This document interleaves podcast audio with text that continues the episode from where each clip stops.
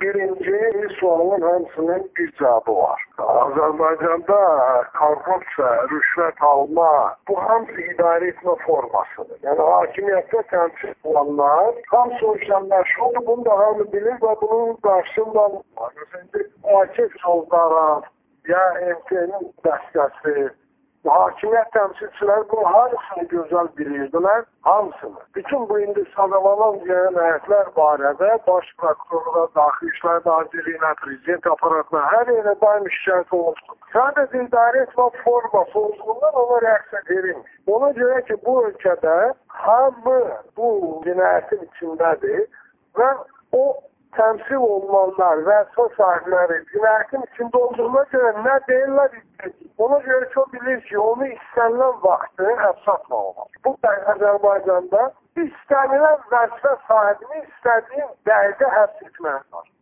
Ona görə ki, cinayət törətmədən nə işləmək, nə yaşamaq mümkün deyil. Bunun qarşısı alınması üçün idarə sistemi dəyişməlidir. Yəni qanun ali təmin olunmalı. Bir çoxları bu gün bu korrupsiyanın, rüşvətxorluğun, qanun pozuntularının səbəbini bəzən izah edirlər ki, Azərbaycanda qanunvericilik təşkil edilir. Çox sərt yanaşmalı. Bu gün Azərbaycan qanunvericiliyinə riayət olunsa, sizi həmin edirəm ki, Azərbaycan Avropadan da gözəl bir idarə etmə sistemi ola bilər. Bizim qanunlarımız kifayət qədərdir. Sadəcə o qanunlar icra olunmur.